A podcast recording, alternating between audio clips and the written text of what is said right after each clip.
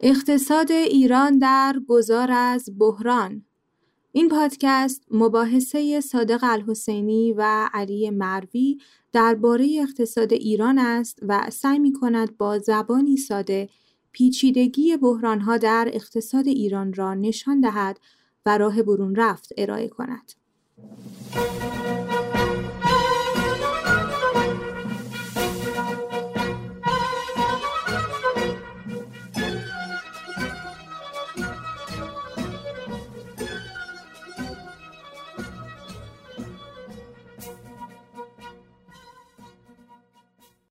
ما با قسمت دوم از برنامه داستان نظام بانکی و داستان بحران نظام بانکی در خدمتتون هستیم.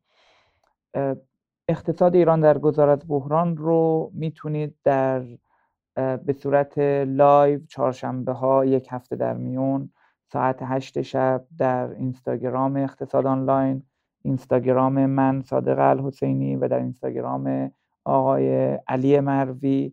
همچنین در Clubhouse club اقتصاد آنلاین و در Castbox در به صورت live در Castbox و همچنین ویدیوش رو به صورت live در تلگرام اقتصاد آنلاین مشاهده بکنید.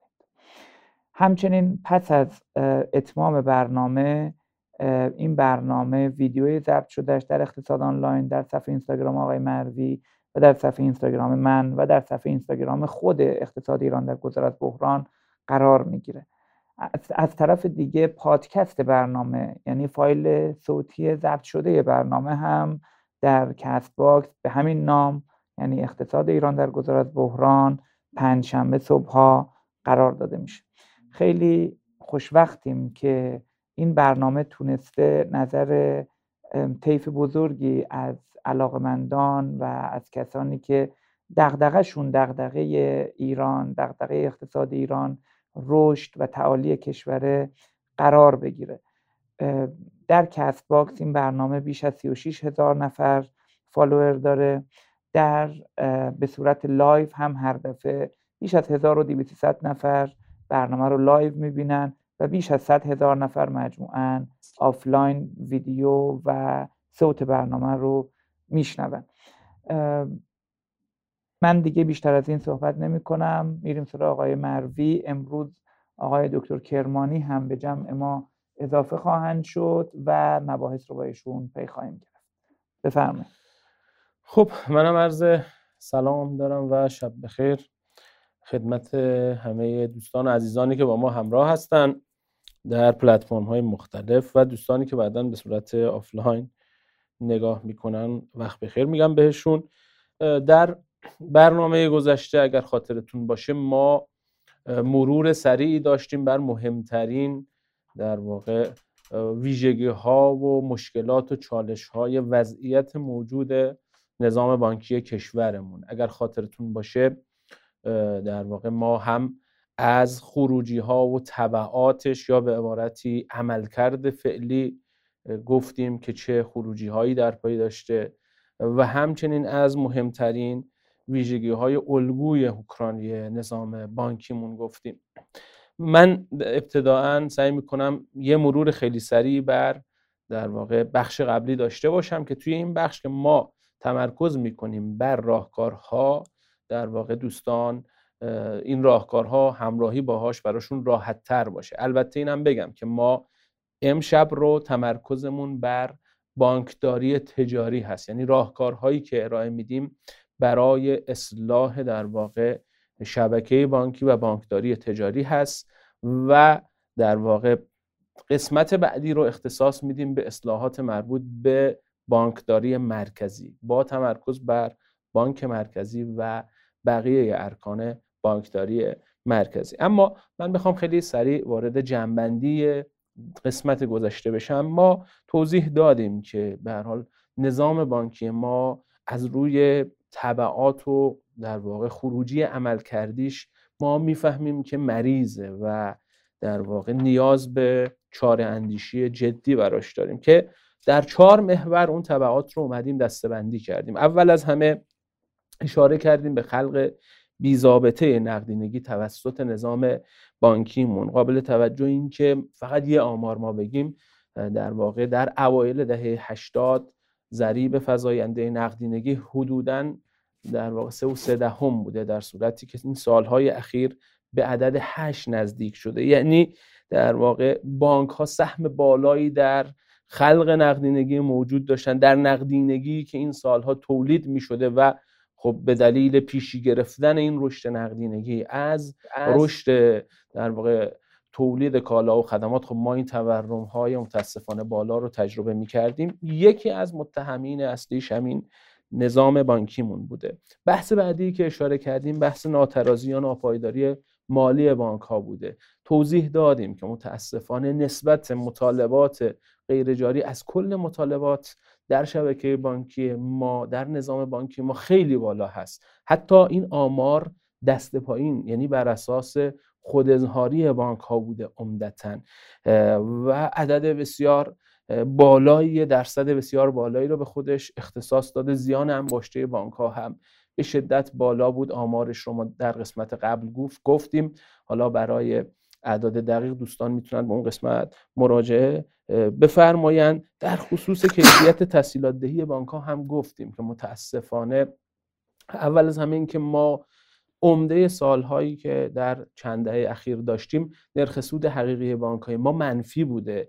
یعنی تسهیلات بانک ها به نوعی اعطای یارانه هم بوده و خب به شدت جذاب بوده و خیلی ها دوست داشتن این تسهیلات رو دریافت بکنن. صف تسهیلات خیلی شلوغ بوده ولی همون جور که ما نشان دادیم سهم دهک های پایین درآمدی از این تسهیلات خیلی پایین بوده و به نوعی می‌تونیم بگیم ناچیز بوده.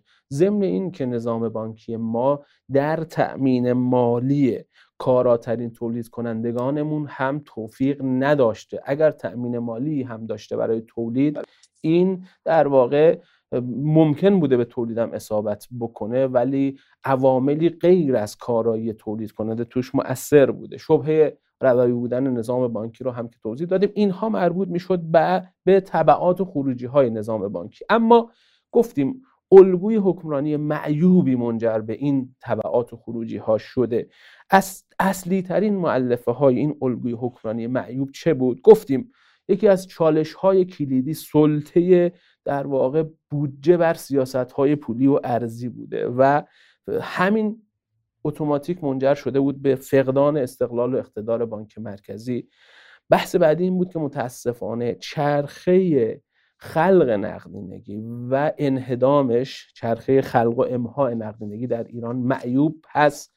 دلیلش هم اینه که به دلیل در واقع حالا کیفیت حکمرانی توی نظام بانکی ما امکان امحال مطالبات معوق وجود داره. مطالبات معوق از ترازنامه بانک ها حذف نمیشه که به جاش از سرمایه سهامداران بیاد جایگزین بشه و مثلا اثر اون رو جبران بکنه. همین باعث میشه که خلق نقدینگی بانک ها ماندگار بشه. و خب در واقع عملا نظام بانکی ما رو دچار بازی پانزی کرده. یعنی خلق نقدینگی خیلی زیادی داشتن و خب این طبعاتش رو ما دیدیم در تورم کشور.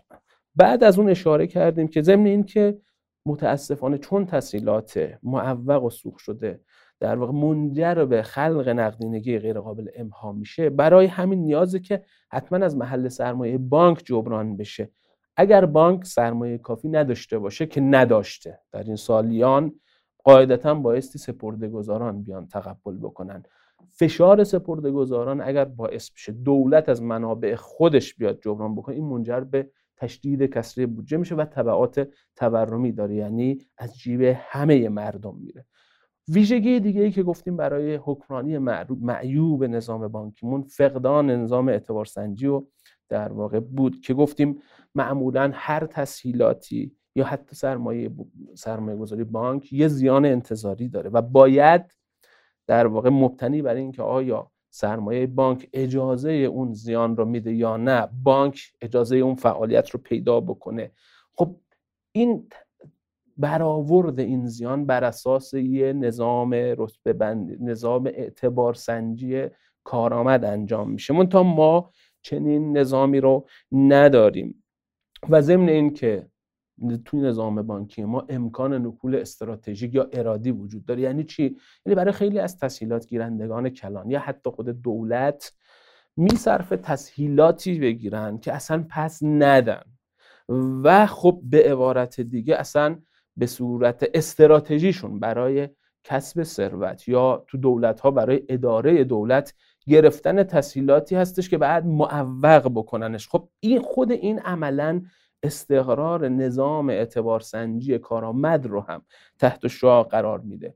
از ویژگی بانکداری وکالتی گفتیم که خب این اگر واقعا اجرا بشه خب عدم تقارن اطلاعات بین سهامداران و سپردهگذاران رو میاد تشدید می‌کنه.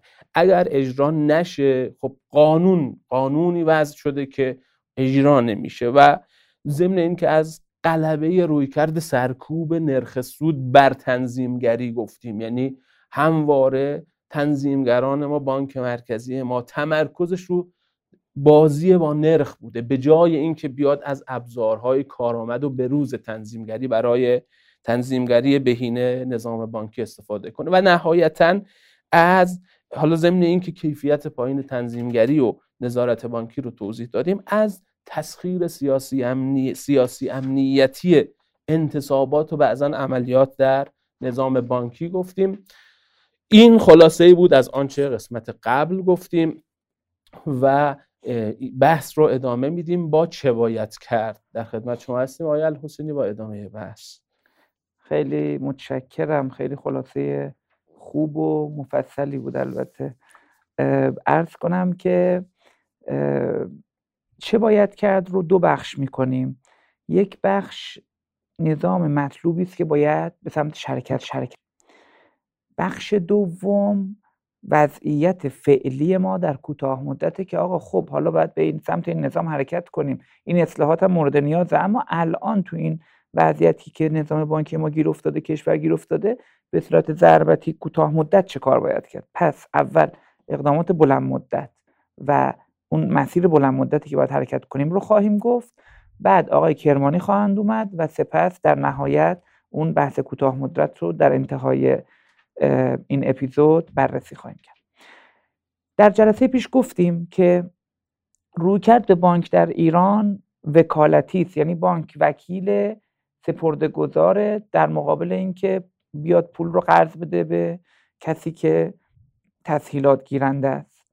خب این در نظام ارز کنم که بانکداری ما اینجوریه. این ارز کردیم غلطه شما هم الان فرمودید و این باید اساسا تغییر کنه. یعنی بانک باید از یک وکیل تبدیل بشه به یک نهادی که مشارکت می کند اما مشارکتش اولویت داره. یعنی چی؟ یعنی باز برگردیم رو بحث گاو پویانازران گاو پویانازران یه گاویه که دو تا شریک با هم خریدن سه تا شریک با هم خریدن که این دو شریک نصف نصف پول دادن مثلا یا یه 20 80 پول دادن. شریک اول میاد میگه آقا هر چی سطل اول مال منه. اگر پر شد هر چی مون سطل دوم مال توه. حالا ممکنه سه تا سطل پر کنه ممکنه دو تا سطل پر کنه ممکنه یه سطل و نیم پر بکنه. اون سطل اوله اگر پر شد سطل دوم پر میشه. اگر پر نشد اصلا سطل دوم پر نمیشه. اصلا شروع نمیشه. و اون کسی که سطح اول داره همین بانکه. همین نهادی است که مشارکت داره می‌کنه ولی مشارکتش اولویت داره. یعنی او اولویت اول دست گرفتن سود شرکت. اینجا دیگه به لحاظ اسلامی هم مشکل ربا و اینها رو حل می‌کنه. چون دیگه بانک مشارکت داره می‌کنه. بانک قرض نمیده. قرض نمیده. اینو دوستانی که نشنیدن می‌تونن بحث جلسه پیش رو بهش مراجعه بکنن. اونجا ما مفصل صحبت کردیم چی شد در انگلیس چی شد در اروپا در امریکا که قانون مسئولیت مدنی قانون قانون ببخشید مسئولیت محدود اومد و چه انقلابی ایجاد کرد در نهاد مالی و تأمین مالی در جهان که باعث شد که عملا بانک تبدیل به یک ارز کنم که نهاد مشارکت کننده بشه و خب اگر که سطل اولم پر نشه یعنی اینکه اون کسی که مدیریت رو داشته که دارنده سطح دو مدیریت هم این رو گفتیم دیگه میدیم به دارنده سطح دوم. حالا این دارنده سطح دوم اگر که درست مدیریت نکرد که سطح بانک پر نشد او رو از مدیریت خلعش می‌کنن خود بانک مدیریت رو می‌گیره. در نتیجه انگیزه ها اینجوری اصلاح میشه. عین نظام فعلی نیست که بانک قرضی میده اصلا کار نداره این بنگاه چی هست؟ کار نداره. کی هست؟ عملا. هیچ انگیزه ای نداره برای اینکه بیاد عرض کنم این رو درست اعتبار سنجی بکنه. هیچ انگیزه ای نداره برای اینکه او خوب کار بکنه بد کار بکنه. قرض دهنده است. و به این نحو ما سازوکار انگیزشی سهامداران رو تغییر میدیم. اطلاعات نامتقارن رو asymmetric information رو کاهش میدیم. از اون طرف امکان اعتبار سنجی و استفاده از اعتبار سنجی درست رو برای بانک ها فراهم می‌کنیم. الان بانک ها انگیزه ندارن اعتبار سنجی بکنن. این نظام بانکی تهش همین چیزی میشه که این شترگاف پلنگی که درست کردیم تهش همین سیستمی است که الان داریم. بهتر از این نمیشه. اگر می‌خوایم درست شه باید ماهیت بانک در ایران تغییر کنه. پس این بحث اول. هر چقدر هم بیایم در کوتاه مدت این خانه خراب رو به سر روش برسیم فایده نداره با کوچکترین زمین لرزه که هیچی. یکی لگت بیاد بزنه به پایه هاش کلش فرو میریزه. لذا ما با این تغییر روی کرد این دو کار رو انجام میدیم و صفت علاوه بر این امکان نکول استراتژیک رو هم از بین می‌بریم با تغییر قانون تجارت. خصوصا در بخش ورشکستگی و خصوصا در بحث های مرتبط با قانون شرکت با مسئولیت محدود که متاسفانه در قانون تجارت الان این دوچار مشکل جدی است. ما در یک اپیزود برای ورشکستگی داریم که اونجا به طور مفصل بحث ورشکستگی و تغییر بخش ورشکستگی در قانون تجارت رو و تغییر قانون مسئولیت محدود رو خیلی مفصل توضیح خواهیم داد. ولی علل حالا خیلی سریع بخوایم بگیم دلیل اصلی که الان نکول و دیفالت تو سیستم بانکی ما انقدر بالاست اینه که نکول به شدت کم هزینه است.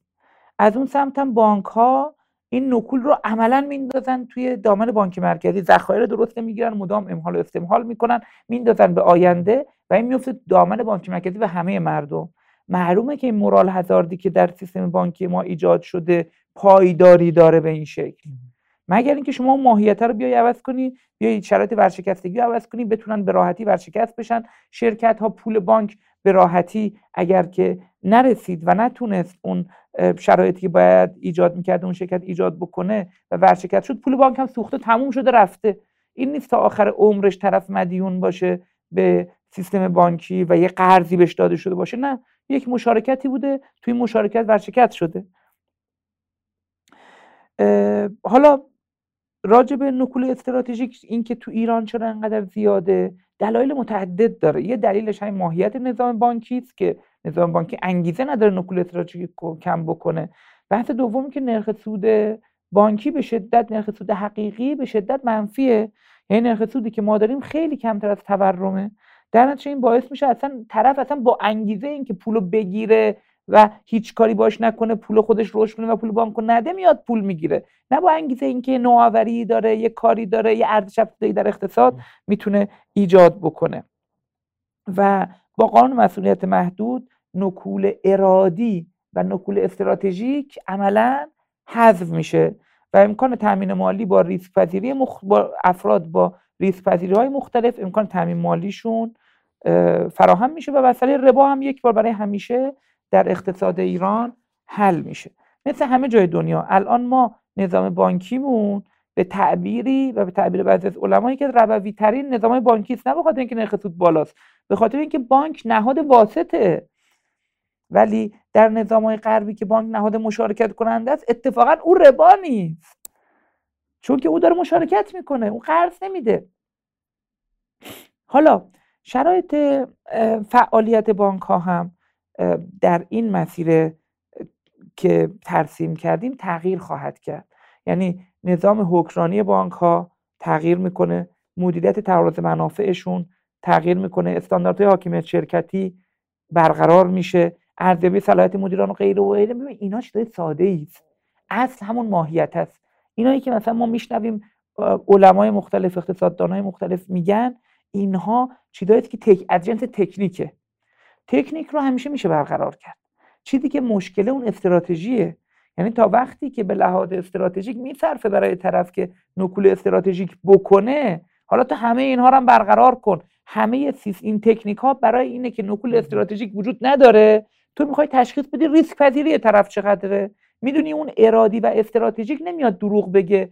ارادی و استراتژیک نمیاد نکول بکنه. می‌خوای ببینی که اعتبارش چقدره. چقدر می‌تونه. چقدر در تواناییش با مدل های مختلف. ولی عرض کردم اصل قضیه اون ماهیته و اون عرض کنم که تغییر قانون تجارت و تغییر نهاد بانک به عنوان نهاد مشارکت کننده اولویت داره. حالا استقرار استانداردهای بین‌المللی آی فارس نمی‌دونم اصلاح قوانین مربوط به بازل و اینها اینها همه درسته. همه هم گفتم ولی تکنیکه. ولی ما باید با اون تغییر ماهیتی و با تغییر قانون ورشکستگی در قانون تجارت زمین بازی رو عوض کنیم. زمین بازی رو که عوض کردیم این تکنیک ها همه دیگه معنا پیدا می‌کنن. دیگه معنا پیدا می‌کنن. لذا این نقطه مطلوبی است که ما می‌خوایم به سمتش حرکت بکنیم. حالا شما بحث نظارت و بازرسی رو هم اگر بگید دیگه ظرف 4 5 دقیقه آینده آقای کرمانی هم روی خط خواهند اومد و در خدمتشون خواهیم بود. خب خیلی ممنون. همونجور که آقای الحسینی هم اشاره کردند خب ما بایستی زمین بازی رو عوض بکنیم. خب معلومه که قوانین فعلی ما و رویه هایی که داره اجرا میشه هم از حیث در واقع شرایط ورود به بازار خدمات بانکی شرایط تأسیس بانک قواعد فعالیت بانک ها و مسائلی مثل در واقع قواعد خروجشون ورشکستگی اینا بحثای مهمیه که کاملا میشه از تجربه دنیا هم استفاده کرد. بحثای فنی هست. اما در خصوص نظارت و بازرسیم که البته خیلی ماهیت فنی داره نکات مهمی بانک مرکزی می‌تونه اعمال بکنه. از اعمال قواعد نظارتی و احتیاطی بانک مرکزی که خب باید شامل در واقع کفایت سرمایه باشه. حتما باید ما حرکت کنیم به ملزوماتی که در بازل سه اومده که انواع ریسک ها از جمله ریسک های سیستماتیک رو هم بتونه پوشش بده و ذرایع به پوشش نقدینگی و اینجور موارد هم بایستی در واقع تضمین بکنه بانک مرکزی که در بانک ها رعایت میشه. خب علاوه بر این بایستی اصول حاکمیت شرکتی تو بانک ها اجرا بشه برای اینکه از وامدهی ارتباطی توسط بانک ها جلوگیری بشه. خصوصا حالا به این زینفعان واحد. زیان انتظاری تحصیلات گفتیم. در زمان ابتدای وام حتما بایستی محاسبه بشه. اون در صورت مالی بیاد. رابطه سپردهگذار و بانک باید در واقع بانک مرکزی بیاد اصلاح بکنه. با تأسیس صندوق زمانت سپرده ها بایستی البته خب همیشه صندوق زمانت سپرده ها ما داریم الان ها بایستی عمل کرده این اصلاح بشه. البته این یه سقفی میاد وضع میشه برای تضمین سپرده ها که سپرده های خورد تا در واقع سیانت بشه ازش. و ضمن اینکه کسب و کار در واقع بانک ها تو نظام پرداخت رقابتی باید بشه تا مشتریان خدمات با کیفیتی دریافت بکنن. حسابرسی حرفه‌ای باید صورت بگیره با انتشار گزارش های کمیته های مختلف حکمرانی شرکتی. بایستی سپرده گذاران اطلاعات کافی داشته باشن از وضعیت بانک های مختلف و خصوصا بانک هایی که خب به حال اینها باشون کار می‌کنن. بایستی رابطه تحصیلات گیرنده و بانک هم بیاد بهینه سازی بشه. ما دو تا مشکل داریم. یه مشکل در واقع کجمنشی کجگزینی یعنی اینکه تحصیلات بایستی به مواردی اعطا بشه که در واقع صلاحیتش رو دارن. برای این اتفاق حتما بایستی بانک ها ملزم بشن به استفاده از خدمات رتبه بندی بیرونی و همچنین اعتبار سنجی بیرونی برای کاهش ریسک این کشگزینی و ضمن اینکه برای انجام اعتبار سنجی داخلی هم ایجاد انگیزه بشه که با اون تغییر زمین بازی که آقای الحسینی گفتن این امکان فراهم میشه تا بانک ها خودشون هم بتونن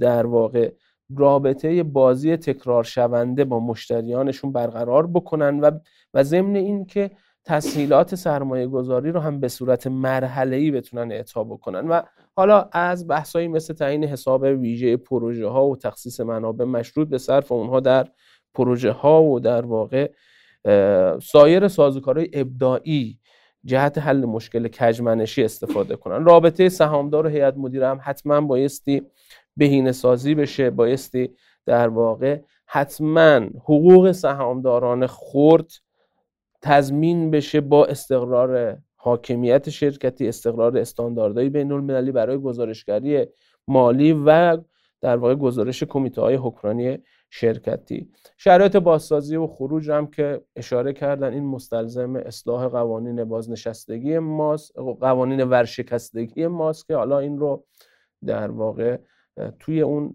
اپیزودی که به ورشکستگی در اختصاص میدیم علاوه بر این که مشکلات قانون ورشکستگی کشور و اصلا فرایندهای ورشکستگی رو برای بنگاه های معمولی میگیم برای بانک ها هم باز خواهیم کرد. به امید خدا. خب فکر کنم اگر آقای کرمانی در واقع تشریف آورده باشن می‌تونیم با ایشون شروع بکنیم. می‌خواید قبل از اینکه حالا چک می‌کنیم ایشون تشریف آورده باشن یا نه شما اگر نکته تکمیلی دارید بفرمایید آقای حسینی. خب خیلی متشکرم آقای مروی. ما منتظر هستیم که آقای دکتر کرمانی به ما اضافه بشوند. حالا تو یکی دو دقیقه آتی اضافه خواهند شد.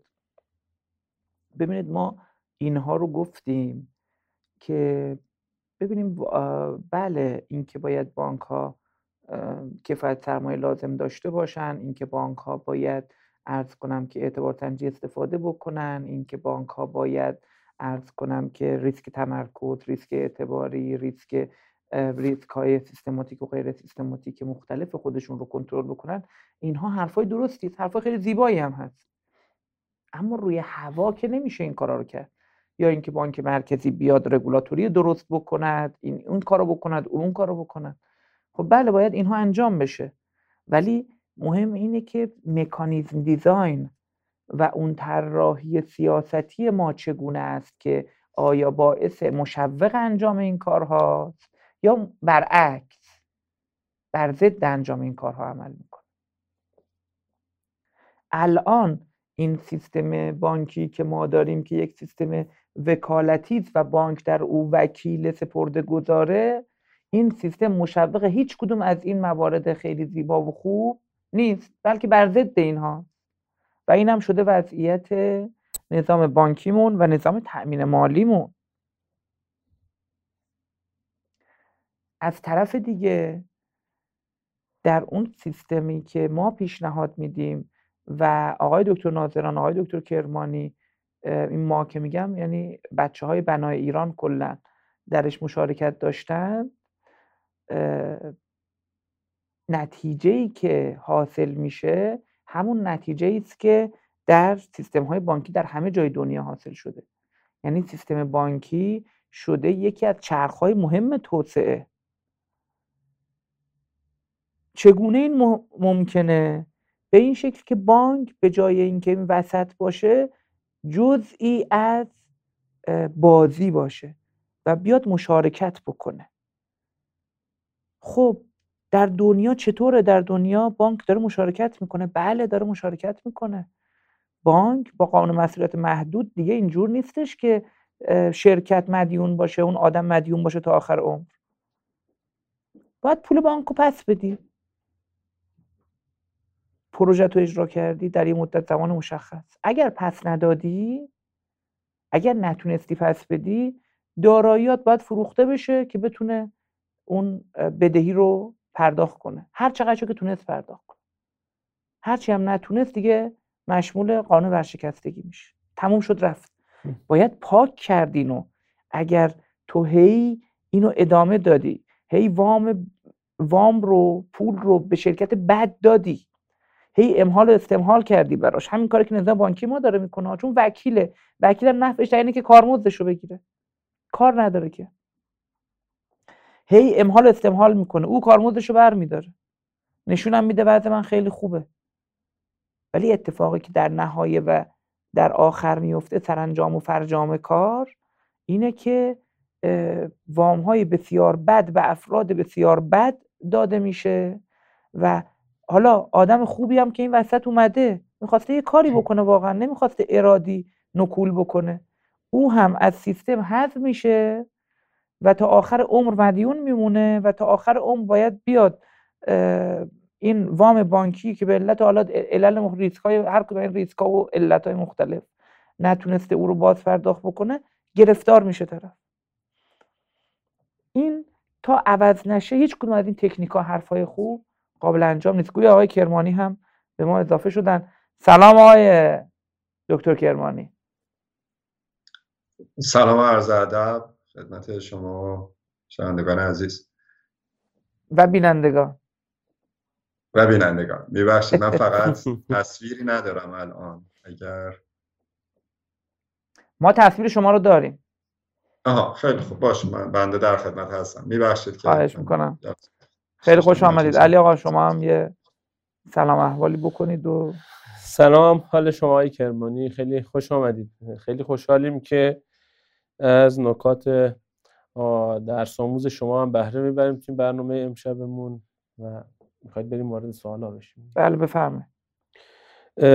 آقای دکتر خب بحث بحران بانکی رو هممون باش آشنا هستیم. اگر بخوایم یه مقداری زوم اوت بکنیم به قول این فرنگی یه مقداری بیایم خارج از نظام بانکی نگاه بکنیم و ببینیم ریشه هایی که خارج از نظام بانکی بوده و منجر شده به این مسائلی که الان ما در بحران بانکی داریم اینو شما بخواید تبیین بکنید. چه عواملی رو جزء در واقع عوامل مؤثر و دارای وزن زیاد می‌دونید که به حال عملکرد نظام بانکی رو متاثر کردن؟ بله با اجازه. من همیشه اصلا کلا نسبت به اقتصاد یه نگاه پازلی دارم دیگه که یعنی یه اجزای مختلف اینا باید همه در کنار همدیگه قرار بگیرن تا این در واقع شمای کلیه در واقع اقتصاد شکل بگیره و اون اقتصاد بتونه به صورت صحیح عمل, عمل کرد داشته باشه من دوست دارم همیشه شروع بکنیم از در واقع یه لحظه همونجور که شما فهمیدید خارج اصلا از قبل از اینکه وارد نظام بانکی بشیم. و اصلا این بحث رو همیشه انجام بدیم؟ چون مثلا ما خیلی وقتا همیشه شروع می‌کنیم که آیا مثلا نظام بانک محور بهتره یا مثلا نظام بازار محور یا مثلا فرض کنید انواع بحثایی که مثلا انجام میشه. ولی ما خیلی وقتی که شروع می‌کنیم این بحثای مثلا فرض کنید راجع به نظام بانکی نظام نمی‌دونم بورس محور اینا رو شروع می‌کنیم یه چیزو باید قبل یه چیز باید قبلش یه بحثی باید قبلش انجام که اون بحث خیلی مهمی هست. خب اینکه شما فرض کنید که مثلا من یک در واقع یک business ی شروع کردم ولی این business یواش یواش به سوددهی می‌رسه. بعد از سود این شرکت خودم دوباره یواش یواش می‌تونم این شرکتم رو بزرگتر بکنم میزان حجم فعالیتامو بیشتر بکنم. همینجور این فعالیت ها بزرگتر بشه. یه حالت دیگه هم این هستش که خب من مثلا فرض کنید یک وامی دریافت بکنم بعد با این وام هی شرکتم رو در واقع بزرگتر بکنم بعد دوباره مثلا. توی داده ها ما وقتی نگاه می‌کنیم به طور متوسط نقش internal fund حدود سه الا چهار برابر نقش external fund هستش. یعنی در واقع بخش بسیار زیادی از شرکت هایی که خیلی در واقع بزرگ میشن شرکت هایی هستند که در واقع از طریق جریان سوددهی خودشون هستند که دارن بزرگتر میشن. و اتفاقا توی وقتی که ما این صورت مسئله رو خوب متوجه بشیم وقت تازه متوجه میشیم که چرا در واقع بورس می‌تونه یک نقش خیلی مهمی در در واقع financing پروژه ها داشته باشه. نقش بورس این نیستش که اون شرکت بره حالا مثلا سهام بیشتر خیلی سریع مثلا فرض کنید ریز بکنید نقش بورس این هستش که من فرض کنید به عنوان مثلا مالک اولیه یه شرکتی هستم خب. اگر این شرکت من توی بورس نبود و من نیاز به یه نقدینگی داشتم می‌خواستم یک فعالیت اقتصادی دیگه ای انجام بدم باید منابع در واقع این داخل این شرکت رو از این شرکت خارج می‌کردم میبردم صرف یک فعالیت دیگه ای می‌کردم خب.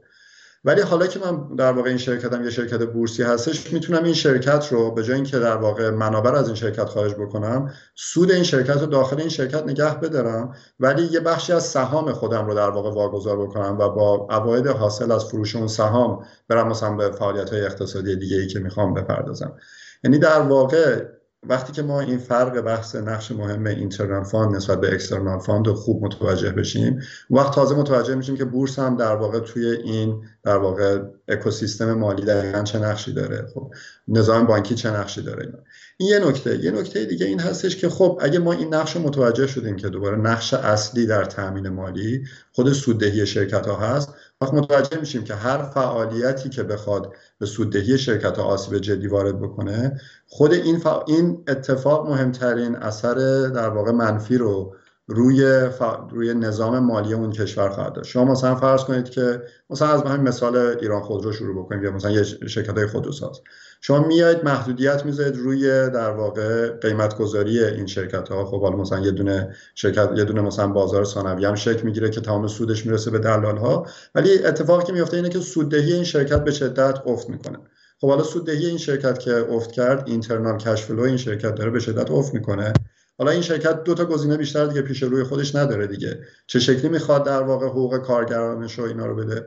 یا این هستش که باید در واقع کلا تعطیل بکنه بره یا اینه که باید بره مثلا فرض کنیم منابع تلاش بکنه که تسهیلات بیشتری دریافت بکنه. ولی این تسهیلات دوباره داره کجا میره؟ داره جایی میره که داره به این خاطر در واقع تقاضای این شرکت برای تسهیلات داره هی افزایش پیدا می‌کنه که اون اینترنال کشفلو بنگاه به شدت دچار مشکل شده. ما ممکنه که حالا مثلا فرض کنید به میزانی که در واقع این در واقع مداخلات قیمتی رو توی بخش مختلف اقتصادمون هی افزایش بدیم باعث میشیم که این internal cash flow بنگاه ها به شدت دچار مشکل بشه. وقتی که internal cash flow شون دچار مشکل بشه تقاضاشون برای وام بیشتر میشه. تقاضاشون برای وام که بیشتر شد نرخ رشد نقدینگی بیشتر میشه. نرخ رشد نقدینگی بیشتر شد تورم بیشتر میشه. تورم که بیشتر شد دوباره از اون ور حقوق دستمزدشون افزایش پیدا می‌کنه. از اون ور در واقع انگیزه سیاست گذار برای مداخلات قیمتی در واقع در بازار محصولاتشون افزایش پیدا می‌کنه. و اینجوری شما این سیکل باطل رو دیگه همینجور تکرار می‌کنید و دیگه ازش به این راحتی خارج نمیشید. این رو از قصد یه مثالی زدم که چه شکلی بعضی از اتفاقاتی که خارج از نظام بانکی میفته و برخی از کچفهمی هایی که خارج از نظام بانکی هستش می‌تونه منجر به این بشه که نرخ رشد نقدینگی شما به شدت افزایش پیدا بکنه و از اون خیلی مهمتر کیفیت در واقع نقدینگی شما به شدت داره کاهش پیدا می‌کنه. یعنی شما به عنوان سیاستگزار رفتید یه مداخله ای کردید. اینترنال کشفلو بنگاه سوداوری بنگاه بهش آسیب زدید. بعد حالا از اون ورم خب نمی‌خواید این بنگاه تعطیل بشه میرید با تحصیلات می‌خواید این در واقع گپ درآمدی رو می‌خواید جبران بکنید. ولی خب این تحصیلات هم بانک داره به چه نهادی میده؟ نهادی که اصلا نقطه آغاز تقاضایش برای وام نقطه کاهش سوددهیش بوده. خب و خب این اصلا دیگه باعث میشه که ما توی این لوپ منفی بیفتیم. این مثلا یکی از اون نقاط هستش که خیلی مهمه ما متوجه بشیم. بعد یه نکته خیلی جالب مثلا دوباره ما همین داده های الان رو مثلا نگاه کنیم. خب مثلا همین چند وقت پیش فرض کنید گفتن که مثلا فرض کنید پتروشیمی خلیج فارس سودده ترین شرکت مثلا شش ماه اول سال بود اگه اشتباه نکنم. عددی که اگه خاطر بنده باشه در مثلا اخبار بنده دیدم این بود که 35 هزار میلیارد تومن سوددهی پتروشیمی خلیج فارس بودش و خب تخمینی بودش که تا انتهای امسال سود 70 هزار میلیارد تومن در واقع میده 70 هزار میلیارد تومن به قیمت امروز حساب بکنیم میشه بیش از در واقع حدود مثلا دو, دو سه دهم مثلا بیش از دو میلیارد دلار سود. خب اگر این شرکت می‌تونست در واقع این سوددهیش رو داخل بنگاه نگه داره یعنی این شرکت می‌تونست حداقل دو میلیارد دلار سرمایه گذاری بکنه برای در واقع آینده بدون اینکه از هیچ منابع بانکی بخواد استفاده بکنه. دو میلیارد دلار سرمایه گذاری در واقع توسط یه دونه شرکت فقط. خب این اصلا میزان سرمایه گذاری کل کشور می‌تونه جابجا کنیم. تعداد حالا مثلا شرکت های زیر مجموعه 60 تا دوباره ما همین اتفاق رو داریم. چرا این شرکت ها بخش زیادی از این درآمدهاشون رو حالا با اینکه در این مد... با تمام مداخلات قیمتی که ما داریم بعضی از این شرکت ها به شدت سوده هستن. حالا بعضا به خاطر اینه که قیمت گذاری نهادهای انرژی مناسب نیست. بعضا در داره. خب ولی چرا حتی اونجایی که بعضا این شرکت ها سوده هستن ما می‌بینیم که در واقع دیویدند پیات ریشیو ما بالای 70 درصد هست. یعنی بیش از 70 درصد از این سود خارج از بنگاه میشه. اینجا به نظر میاد که بحث حاکمیت شرکتی این شرکت ها خیلی مهم میشه. یعنی ما شستامون یا مثلا خیلی از نهادهای مثلا صندوق های بازنشستگیمون نهادهای دولتیمون حتی نهادهای غیر دولتی اینها به جای اینکه در واقع انگیزه داشته باشن که این کشور رو داخل بنگاه نگه دارن و اگر نیاز به نقدینگی دارن بیان سهام خودشون رو واگذار بکنن ما میگیم که نه خب سهام اگه بخوایم واگذار بکنیم انواع موانع رو براش ایجاد کردیم. بعضا می‌خوایم حتما سهام مدیریتی رو نگه داریم. اون کار رو نمی‌کنیم. بعد اون وقت میایم در واقع تمام این cash flow ی بنگاه رو از داخل بنگاه خارج می‌کنیم. به صورت dividend باز پرداخت می‌کنیم. خب این همش دیگه به که بیاد سرمایه گذاری بشه میشه خرج اون مصرف هایی که در واقع حالا دیگه دیگه هیچ وقت به صورت سرمایه گذاری نمیشه. حالا یا میشه speculation به بازار دلار و مثلا فرض کنیم طلا هم نمیشه اینا. پس دوباره یه بخش دیگه ای که می‌تونه ما در واقع به ما به شدت کمک کنه در اصلاح اکوسیستم مالی و افزایش سرمایه گذاری در اقتصاد ایران بدون اینکه بخواد در واقع تقاضا برای تحصیلات رو افزایش بده این هستش که ما بخش بیشتری از درآمد در واقع درآمد بنگاه ها رو داخل خود بنگاه نگه داریم و اون از طریق این هستش که خب بنگاه های در واقع دولتی ما بنگاه هایی که در واقع تابع در واقع صندوق های بازنشستگی هستن تابع در واقع شرکت های مختلف هستن اینها اینقدر انگیزه نداشته باشن که این منابع خارج بشه. اگر نیاز به نقدینگی دارن بخشی از سهام خودشون رو واگذار بکنن. و بذارن این نقدینگی داخل این شرکت ها بمونه و سرمایه گذاریشون هرچه بیشتر افزایش پیدا بکنه. این حالا یک قسمت بودش. بعدش می‌تونیم به بحث بانکراپسی و در واقع اینسالونسی رژیم هم در واقع بپردازیم که اون هم یه قسمت دیگه ای هستش که خارج از نظام بانکی است ولی تاثیر بسیار مهمی روی اکوسیستم مالی داره. من حالا قبل از اینکه کلام اطلاع بکنم نه خیلی خوب بود کرمانی خیلی متشکرم. آره اگر ما بریم روی بحث بحث مرتبط با محیط قانونی و قانون ورشکستگی و شرایطی که بنگاه های ایرانی بنگاه هایی که دچار مشکل میشن مشکل توی اقتصاد و توی محیط کسب و کار یه چیز طبیعیه. بالاخره 5 درصد 10 درصد 15 درصد بنگاه ها ممکنه دچار مشکل بشن یا از بین برن یا بالاخره کسب و کارشون با بحران های مختلف به دلایل مختلف مواجه بشه. این که ما چجوری این برشکستگی بنگاه ها رو بیایم در نظام تأمین مالی حلش بکنیم و مشکلش رو برطرف بکنیم سوالی است که الان قانون بانکداری ما و قانون تجارت ما درست بهش پاسخ نمیده. راه حل شما چیه؟ خیلی ممنون. من خیلی خوشحالم که تو این سالها در واقع خیلی تمرکز بیشتر روی این بحث در واقع شکل گرفته و نکنید مثلا میگم شاید در واقع نسل های گذشته ما بعضا شنیده باشن این حرف رو که مثلا میگن مثلا فرض کنید کل نظام مثلا اقتصاد غربی یک نظام باطل هست چون این بر مبنای ربا هست. خب بعد خب خیلی سریع به ذهن انسان میاد که خب مگه میشه مثلا یه همچین مثلا اقتصادی اینا بر اساس یه چیزی شکل گرفته باشه که ما اصلا میگیم کل این باطل هست. خب یعنی آیا مثلا ایراد یعنی آیا شما واقعا با یه چیز باطل می‌تونید این همه مثلا نوآوری داشته باشید این همه پیشرفت اقتصادی داشته باشید؟ به نظر میاد که اتفاقا اگر ما دقیقا فهمیده بودیم که چه اتفاقی در در واقع قراردادها و نظام در واقع تامین مالی در در واقع در اقتصادهای جدید افتاد اتفاقا متوجه می شدیم که اون چیزی که حالا شاید اونها ناخواسته متوجه شدن همین بودش که دقیقا چه شکلی شما می‌تونید قرارداد تامین مالی رو به نحوی بکنید که این اتفاقا حتی بر اساس همون آموزه های خود ما به این راحتی دیگه مصداق ربا نمیشه؟ خب و اتفاقا فهم همین موضوع بود. نه اینکه به خاطر مثلا متون دینی اینا متوجه شدن به خاطر در واقع همون در واقع از لحاظ در واقع فرایند عقلی خودشون به این که برای اینکه این اقتصاد بتونه به رشد خودش در واقع ادامه بده ما نیازمند یک فرایندی هستیم برای اون فعالیت های اقتصادی که بازدهی نداشته. من با اجازه اگه اشکال نداشته باشه اینجا اتفاقا همین قبل از جلسه هم نگاه می‌کردم. همون دوستان حالا اگر علاقه مند هستن به آیه همون 275 سوره در واقع بقره هم یه نگاهی بیاندازن. همون آیه بسیار معروفی که راجع به بحث ربا هستش.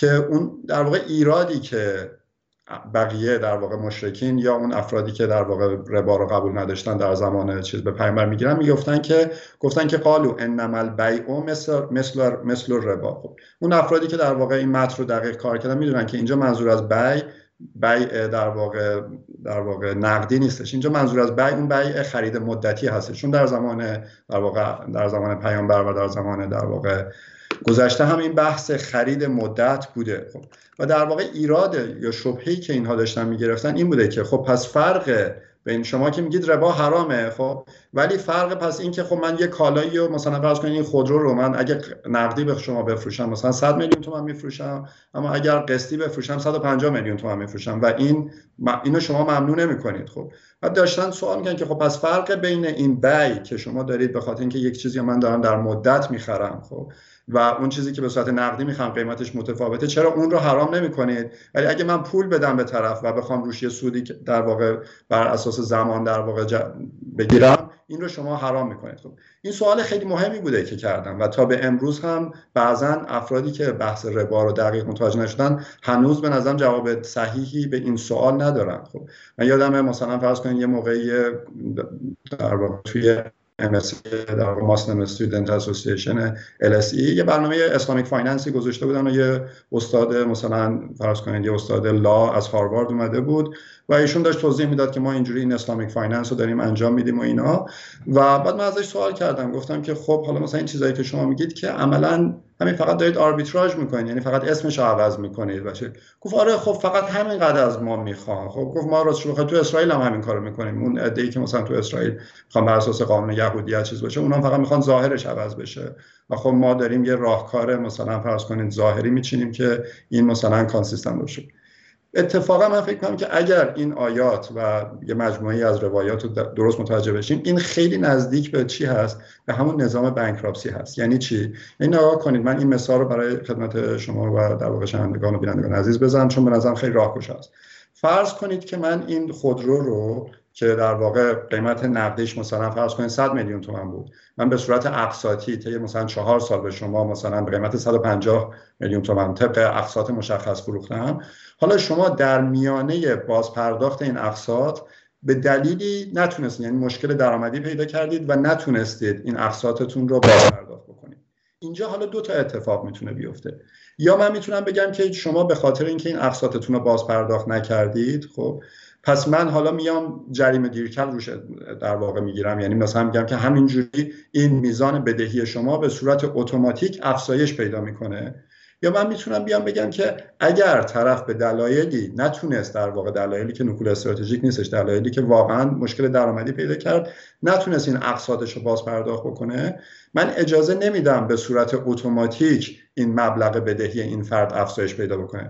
من قرض دهنده یا در واقع من در واقع تسهیلات دهنده بگیم دیگه چون اینجا بحث قرض نیستش. من صاحب دین باید بگیم خب و فردی که دین رو باید پرداخت بکنیم باید بیایم با همدیگه بشینیم صحبت بکنیم و ببینیم که ما چه شکلی می‌تونیم در واقع این باقی مانده دین رو باز پرداخت بکنیم. بدون اینکه قرارداد اجازه بده که به صورت اتوماتیک میزان بدهی من افزایش پیدا بکنه.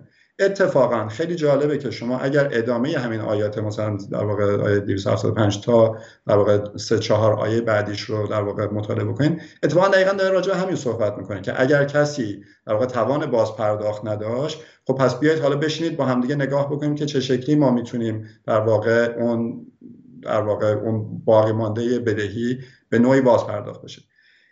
اگر ما بحث بانکراپسی رو که حالا شاید بعضا ما اصلا ورشکستگی یه نگاه اشتباهی تو ذهنمون اومده خب ولی اگر این بحث بانکراپسی رو دقیق متوجه می شدیم میدیم که اتفاقا چقدر این راهکاری که اقتصادهای مدرن در واقع بر پایه اون چیده شده نزدیک هست به همین بحثی که ما تو همین آیات در واقع 275 به بعد سوره بقره. داریم چه اتفاقی میفته این هستش که شما فرض کنید که من یک تسهیلاتی از شما گرفتم ولی حالا چه می‌تونه فرد باشه چه می‌تونه شرکت حقوقی باشه. حالا نظام در واقع ورشکستگیشون یک تفاوتایی داره ولی فرض کنید که یک شرکتی یک تسهیلاتی دریافت کرده در میانه باز پرداخت این تسهیلات دچار یک شوک درآمدی میشه و این شوک درآمدی به نحوی هستش که یا خود در واقع تسهیلات دهنده یا خود شرکت هر دوتایشون می‌تونن در واقع این فرایند رو آغاز بکنن. به این نتیجه می‌رسن که این در واقع فرد تسهیل دریافت کننده تسهیلات نمی‌تونه این تسهیلات رو باز پرداخت بکنه. اینجا میگم چه فرد تسهیلات گیرنده چه فرد تسهیلات دهنده. هر دوتا اینها می‌تونن این فرایند ورشکستگی رو آغاز بکنن. وقتی که این فرایند آغاز می‌کنیم نقطه شروع این فرایند چی هستش؟ میگیم که خب آقا اون قرارداد قبلی که نمی‌تونیم باز پرداخت بکنیم. همینجوری هم که قرارداد نمی‌تونه در واقع بر اساس سود مثلا فرض کنیم مرکب همینجوری اضافه بشه. پس ما میایم چیکار می‌کنیم؟ میایم با همدیگه صحبت می‌کنیم که آیا ما می‌تونیم نحوه بازپرداخت این تسهیلات رو به نوعی restructure بکنیم که در اثر اون restructuring حالا جریان درآمدی آینده اون بنگاه بتونه توان بازپرداخت این تسهیلات رو داشته باشه. یعنی اولین نقطه ای که شما دارید جریان در واقع restructuring این debt هستش و معمولا این این فراینده در واقع ورشکستگی با تغییر در واقع میزان کنترل در واقع میزان در واقع اختیاراتی که سهامدار داره روی شرکت هستش. یعنی معمولا وقتی شما وارد این فرایند میشید انواع محدودیت ها روی اون شرکت میادش اینکه مثلا ما بخوایم اون شرکت رو در جا هست بکنیم. ولی محدودیت میاد روی اینکه شما چه مثلا چه, چه مثلا خریدایی می‌تونید انجام بدید. چون معمولا مثلا فرض کنید شرکت ها وقتی که وارد فرآیند بانکراپسی میشن خیلی علاقه دارن که دارایی های خوبشون رو به نزدیکان خودشون به شرکت های مرتبط با خودشون واگذار بکنن. خب اینجا این فرآیند ورشکستگی یکی از اولین کاراش این هستش که بیاد جلوی این اتفاق بگیره جلوی تانلینگ رو مثلا بگیره. خب انواع یک در واقع چارچوب بسیار جالب بسیار زیبایی هست. من فکر کنم اگر کسی واقعا علاقه داره به بحث اکوسیستم مالی حتما این بحث در واقع چپتر 11 و چپتر 13 در بحث ورشکستگی حتما مطالعه بکنید که چه شکلی ما میایم. با یه سری تجدید ساختار در در واقع بدهی این بنگاه و با توجه به توان بازپرداخت اون بنگاه نگاه می‌کنیم که چه شکلی میشه تجدید ساختار نمیشه. حالا نکته مهم اینجا این هستش که من یه برنامه جدید به شما میدم میگم که من طبق این برنامه فکر می‌کنم این بدهیمو می‌تونم باز پرداخت بکنم. ولی شما می‌تونید تصمیم بگیرید که آیا این برنامه جدید رو قبول می‌کنید یا قبول نمی‌کنید. و اگر شما بگید که قبول نمی‌کنید و واقعا هم در واقع نمی‌تونه اینم قبول نکردن حالا پیچیدگی خودش هم داره. خیلی هم جالب هستش که چه نقش مهمی اینجا دادگاه داره اینا. خب ولی اگر واقعا دادگاه به این نتیجه برسه که این برنامه restructuring ی که ما پیشنهاد کردیم که مثلا در آینده این بدهی رو باز پرداخت بکنیم برنامه ای نیستش که واقعی باشه. خب یا برنامه ای هستش که اون تسهیلات دهنده به شدت متضرر میشه. اونجا اون وقت قاضی میاد تصمیم می‌گیره که نه پس اصلا به نظر میاد که این بنگاه الان مشکلش فقط یه مشکل گذرا نیستش که من اگر مثلا این بدهیش رو تجدید ساختار بکنم این در آینده می‌تونه باز پرداخت بکنه. نه این یه مشکل عمیق‌تر هستش. بعد اونجا ما وارد فرایند در واقع لیکویدیشن یا در واقع چپتر 7 میشیم که توی اون فرایند اتفاقی که میفته این هستش که میگن این بنگاه اقتصادی اون بازدهی اقتصادی لازم به نظر میاد که نداره. بیایم این بنگاه رو در واقع مثلا زمینش رو واگذار بکنیم ماشین حالاتش رو واگذار بکنیم. در واقع یک استفاده بهتری از اجزای این بنگاه بکنیم. چون مثلا ممکنه که اصلا از ابتدا اون سرمایه گذاری که ما کردیم سرمایه گذاری افیشنتی برای اون در واقع محل نبوده. خب این که مثلا اون محل اختصاص به یه کار دیگه ای داده بشه اون ماشینالات اختصاص به یه کار دیگه ای داده بشه ممکنه که بهتر بشه. در واقع این ترکیب چپتر 11 در واقع فصل 11 هم و فصل 7 چپتر 7 ترکیب خیلی جالبی ایجاد می‌کنه که این در واقع بنگاه هایی که دوچار در واقع مشکل درام... جریان درآمدی شدن یا حتی ممکنه بعضا به خاطر تحصیلات نباشه. ممکنه که مثلا فرض کنید حقوق بازنشستگانی که ما دادیم بیش از حد زیاد باشه و اون بنگاه توان تامین مالی اون رو نداشته باشه. یعنی نظام ورشکستگی الزاما فقط برای جبران مشکلات در نظام تسهیلات نیستش. می‌تونه سایر در واقع بله. بدهی هایی هم که بله. بنگاه داره رو در واقع یک باز یک تجدید ساختاری می‌کنه. و نکته مهمش این هست دیگه که وقتی شما تجدید ساختار شدید دیگه یه مشکل رو از امروز به فردا از فردا به پس فردا حل نمیدیم. مشکل همین امروز حلش می‌کنیم. از امروز دیگه با یه موجود سالمتری در واقع به, حیاتمون ادامه میدیم. آقای این نکته خیلی جالبی هست. ببخشید. ببین خیلی خوب بود. به نظرم بحث کامل نشست. نکته که اینجا وجود داره اینه کشوری که قوانینش اینجوریه نه چپتر 7 داره نه چپتر 11 داره. و شرایطش اینه الان در وضعیت موجود با این نظام بانکداری موجود. حالا ما وضعیت مطلوب رو تصویر کردیم و گفتیم چی جوری در بلند مدت به اون سمت حرکت کنیم. چون قسمت بعدی این اپیزود به اینکه در کوتاه مدت الان با این نظام فشل که می‌تونه خطرات بسیار بزرگ و ریسک های بسیار گران برای اقتصاد ایران ایجاد بکنه. با این باید چه کار بکنیم؟ این به نظرم خیلی مبحث مهمیه که اگر کم کم بریم به این سمت خیلی خوبه. خیلی عالی. بله بله. یه اول یه چیز بگم. چون من همیشه دوست دارم که توی این کارها آدم از تجربه های دنیا یاد بگیره و در واقع تجربه. سه تا کشور بسیار بزرگ در حال توسعه هستن که در ده سال اخیر یکی از مهمترین ریفرمایی که انجام دادن همین ریفرم نظام ورشکستگی هستش. خب میگم حالا بازم من تاکید می‌خوام می‌کنم که نظام ورشکستگی چیز بد نباید تو ذهن ما بیاد. نظام ورشکستگی می‌تونیم بهش به اسم نظام احیا نظام بازسازی حتی فکر کنیم. یعنی نظامی که یک بنگاهی که دچار مشکل شده شما چه شکلی اینو می‌تونید احیا بکنید که اون فعالیت بده. اون سه کشور که در واقع مطالعات خوبی هم رو شده دوستانی که در واقع علاقه منم بیشتر یاد بگیرم می‌تونن مطالعات رو نگاه بکنن. برزیل هست در واقع هند هست و چین. در واقع چین هم الان بین چند سالی هست که به نتیجه رسید که ادامه حیات اقتصادیشون رو نمی‌تونن بدن. اگر اینکه این در واقع فرایندهای باز در واقع فرایندهای ورشکستگیشون اصلاح کنن.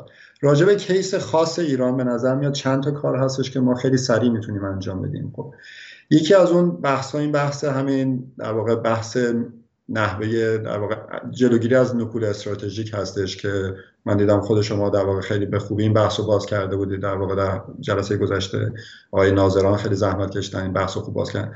این اصلا یه چیز یک پدیده عجیبی هست که شما می‌تونید مثلا فرض کنید از یه طرف در واقع بدهی نظام بانکی داشته باشید. از یه طرف مثلا سود شناسایی بکنید و سود به سهامداران بازسازی بکنید. اصلا همچین پدیده واقعا پدیده عجیبی هستش خب. و خب مثلا این می‌تونه یک نقطه آغاز اولیه باشه.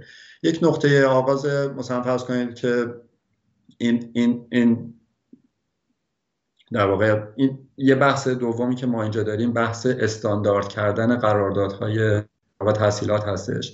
یعنی ما بیایم مثلا فرض کنیم کل قراردادهای تحصیلات رو محدودش بکنیم به مثلا فرض کنید تعداد محدودی قرارداد مثلا فرض کنیم برای خانوار این خانوار یا می‌خواد بالاخره برای خانوار همین الان هم نسبتا استاندارد هستش ولی خانوار به طور کلی یا می‌خواد خانه بخره یا می‌خواد فرض کنید ماشین بخره یا مثلا کارت های اعتباری هست دیگه. تقریبا میشه مثلا این سن و نیاز خانوار رو با کمتر از ده نوع قرارداد مثلا کامل در واقع ادرس کرد. برای بخش تسهیلات در واقع نظام تسهیلات شرکت ها هم ما می‌تونیم یک تعدادی قراردادهای استاندارد داشته باشیم. مثلا مثلا فرض کنید من یا برای در واقع سرمایه در گردش هستش که خب همون قراردادهای خرید مدت هست که اتفاقا اونجا ما می‌تونیم بیشترین استفاده رو از بورس کالا بکنیم. یعنی اگر ما واقعا این مداخلات در بورس کالا رو کنار میذاشتیم و واقعا بورس کالامون می‌شد یه بورسی که واقعا هر کسی بخواست می‌تونست آزادانه بیاد خرید بکنه بفروشه. اتفاقا اونجا بهترین جایی بودش که ما می‌تونستیم در واقع بیایم خود کالا رو خرید خرید اعتباری کالا رو اونجا شروع بکنیم. خیلی وقتا خود کالا می‌تونه به صورت کلترال استفاده بشه یا مجموعی از کالا و سایر دارایی ها خب. و بعد حالا میمونه قراردادهای سرمایه گذاری بلند مدت بنگاه ها که دوباره اونجا هم اگه ما یه سری در واقع اصلاحات نوع قرارداد داشته باشیم فقط قراردادهای استاندارد رو داشته باشیم وقت اتفاقی که میفته این هستش که و از اون طرف هم نکول استراتژیک ها حذف کرده باشیم اتفاقی که میفته این هستش که اگر بنگاه مثلا فرض کنید دچار یک در واقع شوک مالی شدش حالا اونجا خیلی سریع ما می‌تونیم توی قرارداد دیده باشیم که چه شکلی کنترل اون دارایی ها می‌تونه از بنگاه منتقل بشه به یک نهاد واسطه در واقع مدیریت دارایی. و به این طریق هم شما به نوعی جلوی استراتژیک رو میگید هم جلوی اینو میگید که بانک بخواد همینجور فقط این این این قرض رو بگه که خب حالا اینکه باز پرداخت نکنه برای من که مهم نیستش که من همینجوری با سود مضاعف با اون مثلا اضافه مضاعف فقط همینجور عددش رو بزرگتر می‌کنم تا حالا یه روزی شاید این خودش درست بشه. یعنی با اون اصلاح قرارداد و خارج شدن کنترل از دست اون بنگاه به در واقع یک نهاد واسط ما می‌تونیم بخش زیادی از این مشکلات رو حل بکنیم. البته این موضوع موضوع خیلی بزرگتری هست. case ی که شاید به case ما از همه نزدیکتر باشه case هند هستش در واقع. من خیلی تقاضا دارم دوستان در واقع اون India Bankruptcy Code سی اگه سرچ بکنن می‌بینن که مطالعات خیلی جالبی خیلی بحثای جالبی شد و این پدیده ها بعضا پدیده هستش که می‌تونه یه مقدار زیادی طول بکشه.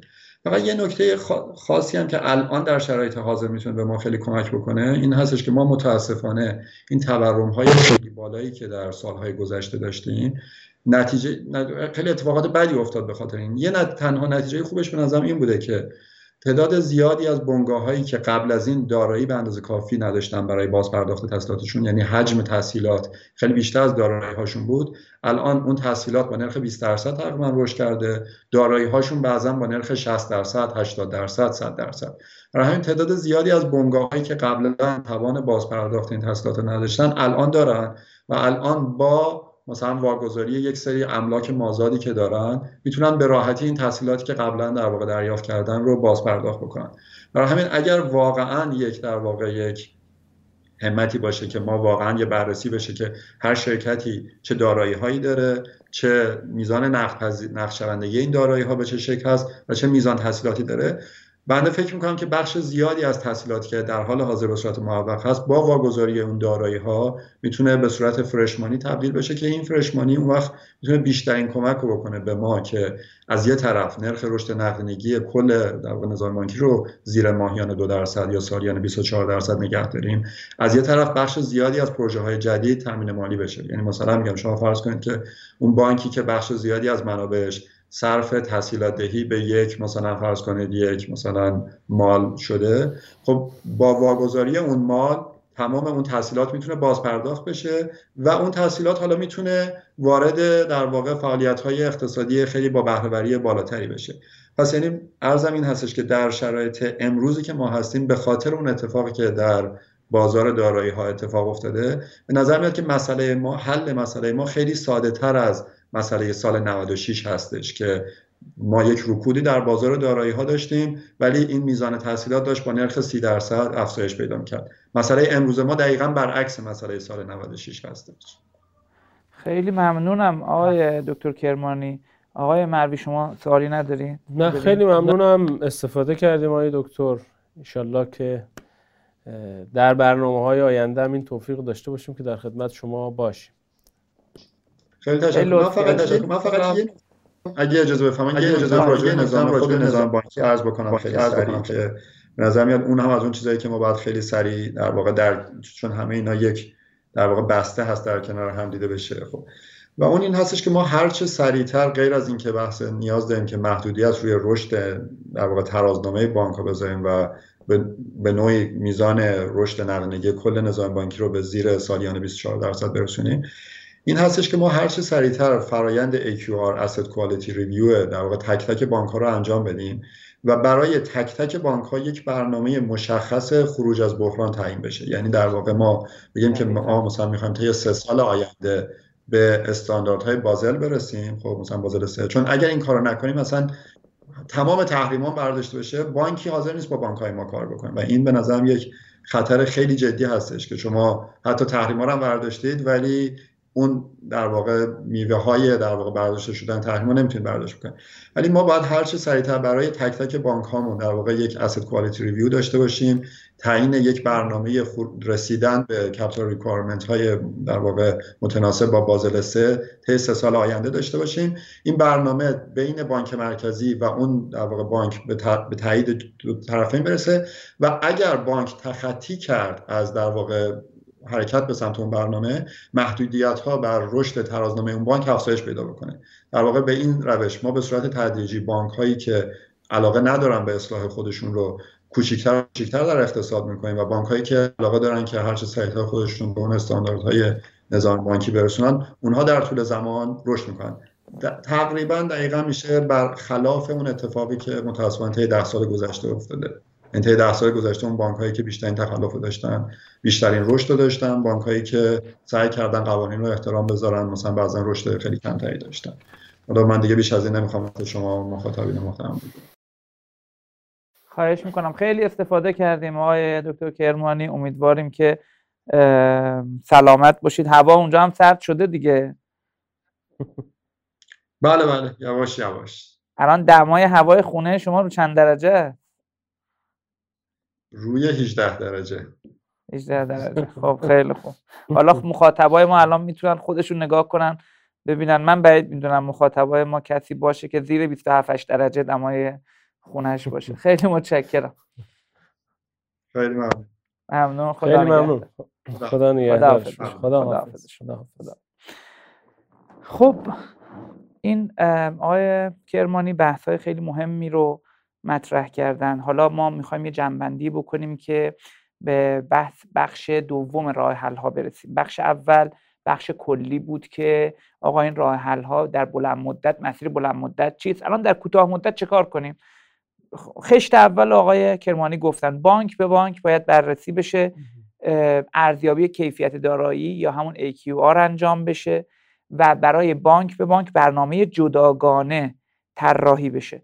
برنامه جداگانه نه 200 صفحه برنامه جداگانه 5 صفحه‌ای که معلوم بشه باید یه سری کارهای مشخص رو این بانک بکنه. اگر نکرد مرحله مرحله اول مثلا جلوگیری از توزیع سود مرحله دوم تغییر اعضای هیئت مدیره است مرحله سوم گرفتن اختیار مدیریت از سهامداران و دادنش به بانک مرکزیه. و به این شکل بتونیم ما سیستم بانکی رو به سمت سالم سازی تک به تک بانک ها پیش ببریم تا دیگه اینگونه نباشه که یک بانک دو بانک سه بانک بتونن کل نظام بانکی رو با بحران جدی مواجه بکنن. پس مرحله اول اوست. مرحله دوم افزایش سرمایه جدی بانک ها سهامداران بانک ها یا سهامداران جدید باید مشارکت بکنن در افزایش سرمایه جدی بانک ها برای جبران زیان انباشته این بانک ها و واقعی کردن این زیان انباشته وقتی شما کیفیت دارایی های بانک ها رو ارزیابی کردی متوجه میشی که زیان انباشته واقعی این بانک ها چقدره. الان مثلا میگن زیان انباشته بانک A 80 هزار میلیارد تومنه. یا کل زیان انباشته نظام بانکی هولوش 300 هزار میلیارد تومنه. ولی ارزیابی های مستقل نشون میده که این زیان انباشته به بیش از 600 هزار میلیارد تومن هم بالغه. و خب این باید ارزیابی مستقل واقعی از تک تک بانک ها انجام بشه برنامه برای تک تک بانک ها داشته باشن و بریم در بلند مدت به سمت تغییر ماهیت بانک در ایران از یک نظام از یک نهاد از یک سیستم وکالت وکالتی و واسطه‌ای بین سپردهگذار و سپردگیر سپردگیر سپردهگذار و تسهیلات گیر آره. به یک سیستم ارز کنم نهاد مشارکت کننده اولویت دار که توضیح دادیم یعنی چی. اما یه ذره بخوایم ریستر بشیم بگیم خب الان این مشکلاتی گفتیم برای بانک ها فرق بانک های دولتی و خصوصیمون الان چیه؟ الان ما دو تا فرق عمده دارن بانک های خصوصیمون با بانک های دولتیمون. ما جلسه پیش گفتیم که در اون زمان در دهه 80 کشور آماده نبود برای بانک های خصوصی. رگولاتور ما این کیفیت نهادی رو نداشت بانک مرکزی. حالا اینکه داشت نداشت بحثای گذشته است. الان چه کار باید کرد با بانک خصوصی؟ بانک خصوصی فرق عمدهش با بانک دولتی در دو چیزه الان. یک اینکه اینها وامدهیشون به افرادی که سهامدارانشون یا زینفعان واحدی که به صورت غیر مستقیم شبکه‌ای به برادرش خواهرش به فامیلش به اون یکی پراکسیش به اینها وام دادن بسیار زیاد. بسیار زیاده. بانک های دولتی خیلی این درشون کمتر. پس این اولین قدم شناسایی این وامدهی های ارز کنم که غیر عادی به افراد ذینفع واحد در این بانک های خصوصی است. اما آیا تنها مشکل بانک های خصوصی اینه یا نه مشکل دیگه ای هم در بانک های خصوصی ما داریم. بله مشکل دیگه اینه که شدت امحال و استمحال به طور متوسط در بانک های خصوصی نسبت به بانک های دولتی بسیار بیشتر. پس چی شد؟ مسئله اول تفاوت بانک های خصوصی و بانک های دولتی در مشکلاتشون. مسئله اول اینه که بانک های خصوصی وام هایی رو دادن تمرکز وام ها در دست افراد و مرتبطین و وابستگان سهامداران اصلیشون بسیار بالا قابل مقایسه با بانک دولتی نیست. و دو بانک های خصوصی شدت امحال و استمحال بالاست. یعنی وام بد و داده وام باز پرداخت نشده. هی جمع شده جمع شده انقدر زیاد شده این باز پرداخت سود و اصل و جرایم. که اومده دوباره یه وام جدید براش تعریف کرده تو سیستم گویی که اون وام قبلی پاک شده ناظرم که نمی‌تونه اینو بفهمه. فکر می‌کنه اومده وامش رو تصویه کرده. یه وام جدید گرفته وامو پرداخت کرده دوباره گویی که وام جدیده. در حالی که این یک وام جدید نیست همون وام قبلی است با یه حجم عظیم سود و جرایم که اصلا نمی‌تونه اینو پرداخت کنه. و این fake ه. باید ما جلو این loop همون اول همونجور که آقای دکتر کرمانی گفتن می‌گرفتیم. نگرفتیم این اتفاق مداوم افتاده. و این شدتش در بانک های خصوصی خیلی بیشتر از بانک های دولتیه. اما بانک های دولتی چی؟ بانک های دولتی وامدهی داخلیشون معمولا به طور متوسط بیشتره. یعنی شرکت هایی دارن که این شرکت های زیر مجموعه هلدینگ های صنعتی هلدینگ های غیر صنعتی خدماتی هر چی هستن به اونها بیشتر از بانک های خصوصی وام دادن این ایرادش خیلی کمتر از اون دوتا ایرادیه که در بانکداری خصوصی ما داریم. دلیل این چیه؟ دلیلش این یک یک ریشه اقتصاد سیاسی بسیار گسترده داره که حالا من الان نمی‌خوام واردش بشم در انتهای بحث بهش خواهم پرداخت. ولی نکته کلیدی اینجا اینه که بالاخره بانک مرکزی توان نظارت بر این بانک خصوصی رو نداره. من شنیدم مدیر عاملی که این بانک های خصوصی که قبلا خودش سمتی هم داشته این رفته به ناظرین بانک مرکزی گفته اصلا شما چه کاره ای من خودم علم و بلم. خب وقتی یک بانک خصوصی جرأت کنه به نهاد رگولاتور اینجوری بگه کدوم اصلا نهاد رگولاتور ناظر بانک مرکزی مگه جرأت داره با او بیاد چلنج کنه یا او رو محکوم بکنه؟ یا یا یکی از این بانک های خصوصی اومدن محکوم شده حکم به انفصال دائم طرف دادن طرف رفته با لابی و ارتباط حکم دائم انفصالش برگردونده. آخه خب اینجوری که نمیشه نظام بانکی اداره, اداره کرد. چه باید بکنیم؟ راه اینه که بانک مرکزی باید قوی بشه. اما بانک مرکزی یه شب و رو هوا قوی نمیشه. حالا تا بانک مرکزی قوی بشه تا امکان این رگولیشن درست داشته باشه امکان این نظارت درست داشته باشه چه باید بکنیم؟ باید بریم به سمت اینکه یک هزینه تخلف رو در بانک دولتی ببریم بالا بانک خصوصی ببریم بالا. این چگونه ممکنه؟ یکی از مسیرها اینه که یک نفر از اعضای هیئت مدیره بانک و سهامداران نذارن. نهاد رگولاتور بانک مرکزی بذاره خب این آدم باید حتما کارمند دولت باشه یه سری ویژگی ها داشته باشه که اگر تخلف کرد بانک بشه اینو کشوند اصلا فارغ از سیستم قضایی بشه کشوند به سیستم تخلفات اداری. و از این مسیر امکان و هزینه تخ... نمیگم اینجوری دیگه تخلف نمیشه تقلب نمیشه در بانک خصوصی. میشه ولی هزینهشو بردیم بالا در نتیجه میزانشو کم کردیم و در این حال با آگاه سازی افکار عمومی همین کاری که ما داریم می‌کنیم با آگاه سازی افکار عمومی با اقناع نخبگان و با فشار به سیاست مداران بتونیم کاری بکنیم که عملا این امکان نظارتی بانک مرکزی روی این بانک های خصوصی تقویت بشه. در مورد بانک های دولتی مشکل اینا عرض کردم. یک وامدهی به زیر مجموعه هاشونه و دو تسهیلات تکلیفیه تسهیلات تکلیفی رو کی میده؟ دولت میده. به بانک کشاورزی میگه برو نمی‌دونم گندم تضمینی رو بخر. به بانک رفاه میگه حقوق بازنشستگان رو بده. به بانک ملی میگه بیا حقوق کار... کارگران هپکو و آذراب رو بده. این باید تعطیل بشه. این باید بره تو بودجه fiscal بشه. همه چی از طریق بودجه انجام بشه و هیچ چیز غیر بودجه دولت نداشته باشه. این دوباره باید چجوری ممکنه؟ با آگاه سازی افکار عمومی. با اقناع نخبگان و فشار بر سیاست مداران ببینید ما راه دیگه ای نداریم. یعنی این نیست بگیم آقا بانک مرکزی باید خوب کارش رو انجام بدهند خب از این بخشنامه هایی قرار بود اینجوری کار کنه بانک مرکزی تا الان کار کرده بود.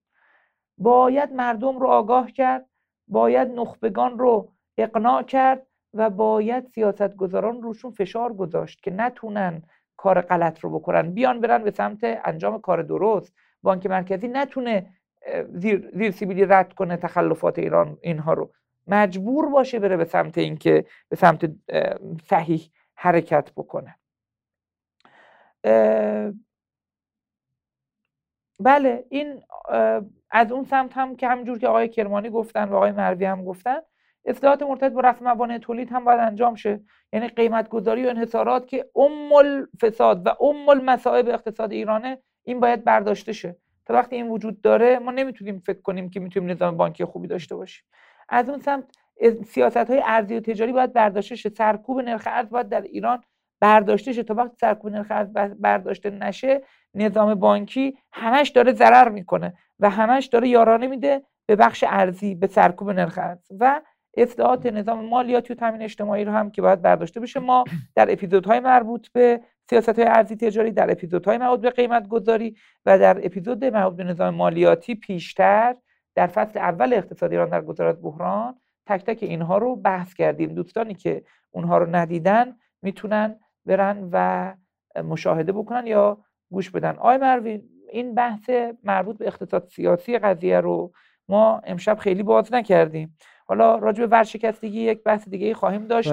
بله. بعد هم بعد آقای دکتر ناظران مهمان ما خواهند بود. در خصوص این بحث ورشکستگی بیشتر این رو باز خواهیم کرد. همچنین در خصوص نقش بانک های مرکزی این رو با حضور آقای دکتر ناظران باز خواهیم کرد و دیگه خیلی زیاد شد.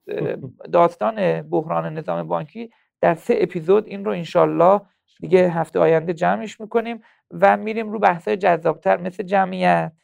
مثل ارز کنم که سلامت مثل ورزش اقتصاد ورزش اقتصاد سلامت اقتصاد جمعیت و اونها رو بهش خواهیم پرداخت. ولی اقتصاد سیاسی اصلاحات نظام بانکی اینکه چرا انجام نمیشه اصلاحات نظام بانکی و این حرفایی که زده میشه حالا پکیجش الان داده شده. الان بنای ایران همین حرف هاست دیگه. و این برنامه هم ساخته داره میشه برای اینکه همین اقناع نخبگان و کمک به افزایش آگاهی افکار عمومی شکل بگیره ولی چرا اینها اجرا نمیشه؟ بله ببینید ما بله ببینید همه جای دنیا اینجوریه که خب اگر امکان این وجود داشته باشه که افراد یا شرکت ها بیان خیلی راحت بانک بزنن بانک تأسیس بکنن بانک بزنن یعنی بانک تأسیس بکنن و از کانال بانک ها بیان بر خودشون رو تأمین مالی بکنن خب میرن سراغش. نمونه اخیرش هم همین قضیه چین هست و این بحرانی که دیدیم. یه سری از شرکت های سازنده مسکن رفته بودن در واقع در برخی بانک های کوچیک نفوذ کرده بودن و تامین مالیشون رو از اون طریق انجام داده بودن. تو کشور ما خب ما از یک طرف شرایط ره نسبتا رها و یله داشتیم برای تاسیس بانک ها از طرف دیگه شرایط تورمی که ما در این دهه ها داشتیم ببینید بانک های ما نه تنها جزء متهمین اصلی ایجاد تورم های بزرگ هستن بلکه خودشون هم از بزرگترین کاسبان تورم هستن. خب تو این شرایط با این نرخهای سود بانکی حقیقی منفی که گفتیم عملا بانک ها رو به یکی از ابزارهای اساسی باز توزیع تبدیل کرده. باز توزیع به نفع گیرندگان تسهیلات. خب خیلی ها براشون جذاب بوده. خیلی از نهادهای حاکمیتی حالا حاکمیتی چه در بخش های مختلف در شهرداری میراث فرهنگی نهادهای انتصابی و الی آخر. براشون جذاب بوده. بیان تسلط پیدا بکنن تو این ابزار جذاب در واقع بازتوزیع منابع بازتوزیع ثروت تا اینو به نفع مرتبطین خودشون پس این داستانی که میگن که آقا بیاید بیاید. به نفع فقرا نرخ بهره رو بیاریم پایین که بتونن وام بگیرن. این داستان دیگه معلومه دیگه. تهش, تهش همینه که خودشون بیان بانک خودشون بیان. اینجوری پولا رو جمع کنن و بله ما, ما که اینو بارها گفتیم. بارها گفت متضررین اصلی تورم در وهله اول کسانی هستند که دارایی خیلی کمی دارن تا خودشون رو محافظت بکنن در برابرش. اونم اکثرا درکای پایین درآمدی هستن.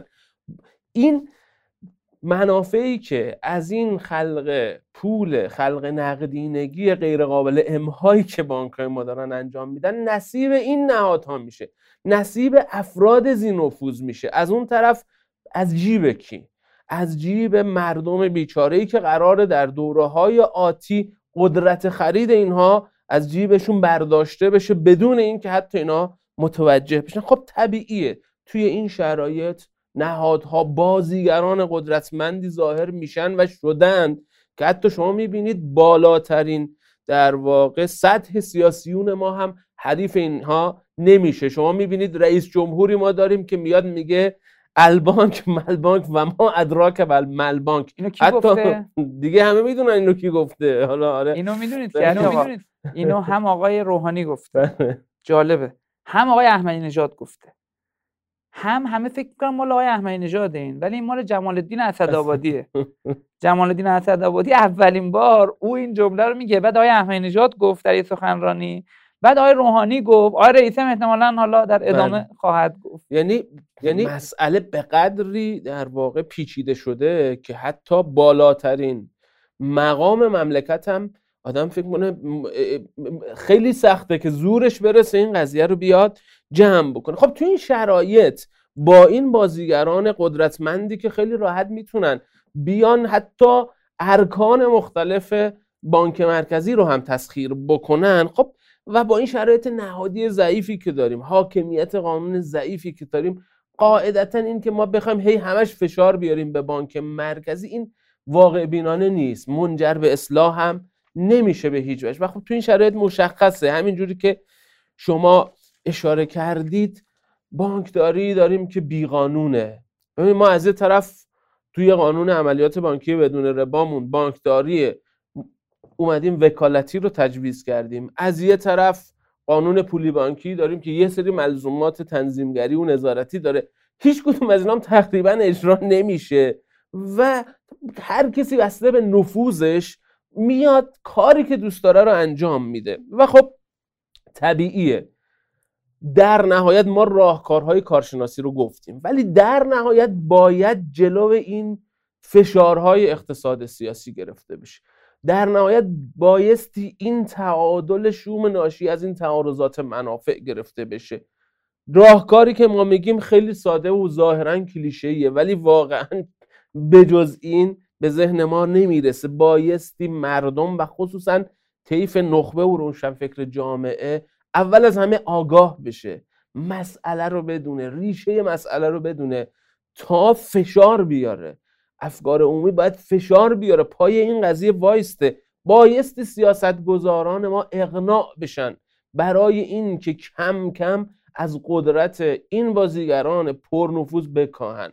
برای اینکه بیان ضمن اینکه قانون اصلاح می‌کنن اجرای قانون رو هم واقعا در دستور کار خودشون قرار بدن. مسیر سختیه ولی گریزی ازش نداریم. همه کشورها همین مسیرهای سخت رو طی کردن. یعنی تاریخچه قانون در واقع بانکداری رو توی اکثر کشورهای دنیا که ما نگاه می‌کنیم قربانیان زیادی داشته حتی از سیاسیون خیلی سطح بالا. و خب کشور ما هم مستثنا نیست و انشالله این مسیر به خوبی طی بشه. خیلی متشکرم از همه دوستانی که از طریق بسترهای مختلف خصوصا اینستاگرام در پنج اکانتی که این برنامه پخش میشه خصوصا کلاب هاوس دوستانی که در اتاق هستن دارن بحث ها رو میشنون. حالا ما با دوستان Clubhouse در ادامه یک تنفس 4 5 دقیقه خواهیم گرفت و در ادامه در خدمتشون خواهیم بود. انتقادات پیشنهادات و نظراتشون رو خواهیم شنید و همچنین کسانی که در Castbox به صورت live برنامه رو شنیدند و دوستانی که در تلگرام به صورت live یا شنیدن یا دیدن برنامه رو. آقای امیدوار دارن میگن که بیش از 1200 نفر در لحظه در کلیه این بسترها حضور داشتند که تخمینی که وجود داره بیش از 8 8500 نفر اومدن و رفتن در مجموع. امیدواریم که این برنامه رو اگر مفید دیدید به دوستانتون به سیاستگزاران به سیاستمداران به نخبگان جامعه معرفی بکنید که بتونیم در کنار هم به یک راه حلی برای اقتصاد ایران در ابعاد مختلف و برای بحرانهای متعدد و مختلفش برسیم اجماع بکنیم و در نهایت بتونیم اون راه حل رو با فشار از پایین و چانه زنی نخبگان در بالا بتونیم اون راه حل رو اجرا بکنیم در حوزه اقتصاد ایران. تا ما این بحران هامون رو خصوصا بحران بانکی و حالا بحران قیمت گذاری و بحران های مرتبط با ارز کنم که حوزه نظام بازنشستگی و مالیاتمون رو. تا وقتی اصلاح نکنیم نه یک برجام هزار تا برجام رو هم امضا بکنیم اتفاقی در اقتصاد ایران نخواهد افتاد. ما باید بتونیم اقتصاد خودمون رو مدیریت بکنیم و اون وقت هر گونه ارتباطی با هر کشوری در جهان سودمند برای کشور کمک می‌کنه به مردم کمک می‌کنه به بهبود وضعیت اقتصادی. ولی تا وقتی که این تشت سوراخه هر چقدر آب توش بریزید آب توش جمع نمیشه. خیلی متشکرم. فعلا از همه دوستان خداحافظی می‌کنم خدا نگهدار همگی. شب بخیر.